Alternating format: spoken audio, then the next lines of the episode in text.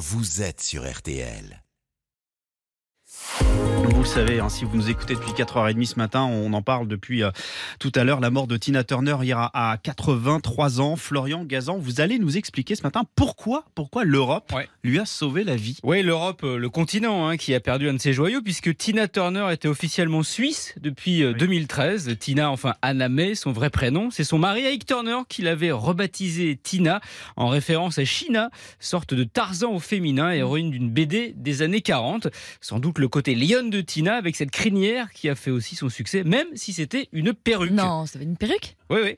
Depuis des années, des années 60, suite à une décoloration qui avait mal tourné, elle Ah. portait des perruques. Ça l'a beaucoup complexé d'ailleurs, et pourtant ça ne l'a pas empêché de rencontrer l'amour. Elle qui fut une femme battue, devenue une femme battante. Et là encore, merci l'Europe et merci l'Allemagne, le pays d'origine de son dernier mari, Erwin Bach. Et d'ailleurs, euh, comment elle l'a rencontré? Eh ben Marina, on est en 85 lors Ouais. d'une tournée. Il travaillait pour la maison de disques et avait été chargé de l'accueillir à Francfort. Et quel accueil puisqu'il lui offre en guise de cadeau une Mercedes. Ah, c'est autre chose qu'une corbeille de fruits et une bougie parfumée. mais euh, Tina, c'est pas la voiture qui l'intéresse, mais le garçon, 16 ans plus jeune qu'elle. Grosser Blitz, ça veut dire gros coup de foudre en allemand, qui aboutit à un mariage en 2013. Durée de la cérémonie quand même deux semaines. Ah hein. oui, c'était vraiment amoureux. Deux Ouais. semaines. euh. Ouais, c'est rien de le dire. Trois mois après le mariage, Tina fait un AVC. Trois ans plus tard, cancer de l'intestin. Conjugué à de l'hypertension, que reconvertie au bouddhisme, elle soigne à l'aide de médecine parallèle et de l'homéopathie. Donc en fait, bah, elle soigne rien du tout. Résultat, insuffisance rénale lourde. Elle pense au suicide assisté, hein, qui est possible en. Suisse. Elle le prépare même. Et là, Erwin dit Nine Preuve ultime d'amour. En 2017, après lui avoir donné son cœur, il lui offre un rein.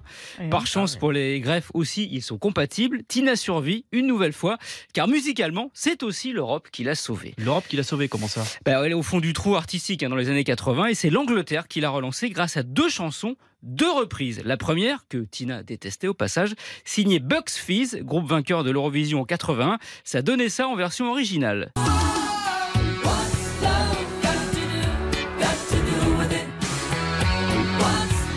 Préfère la version de Tina quand même. Voilà, What's Love Got to Do With It. La deuxième, une reprise de celle qui, au niveau capillaire, n'avait rien à lui envier. C'est Bonnie Tyler, c'était Ah oui. ça, ouais.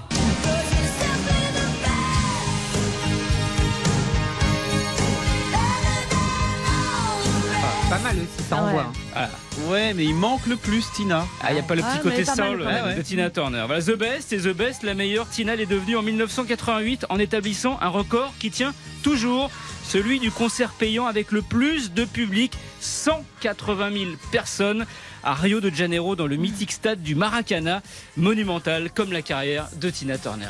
Merci beaucoup Florian. Merci à tous les trois.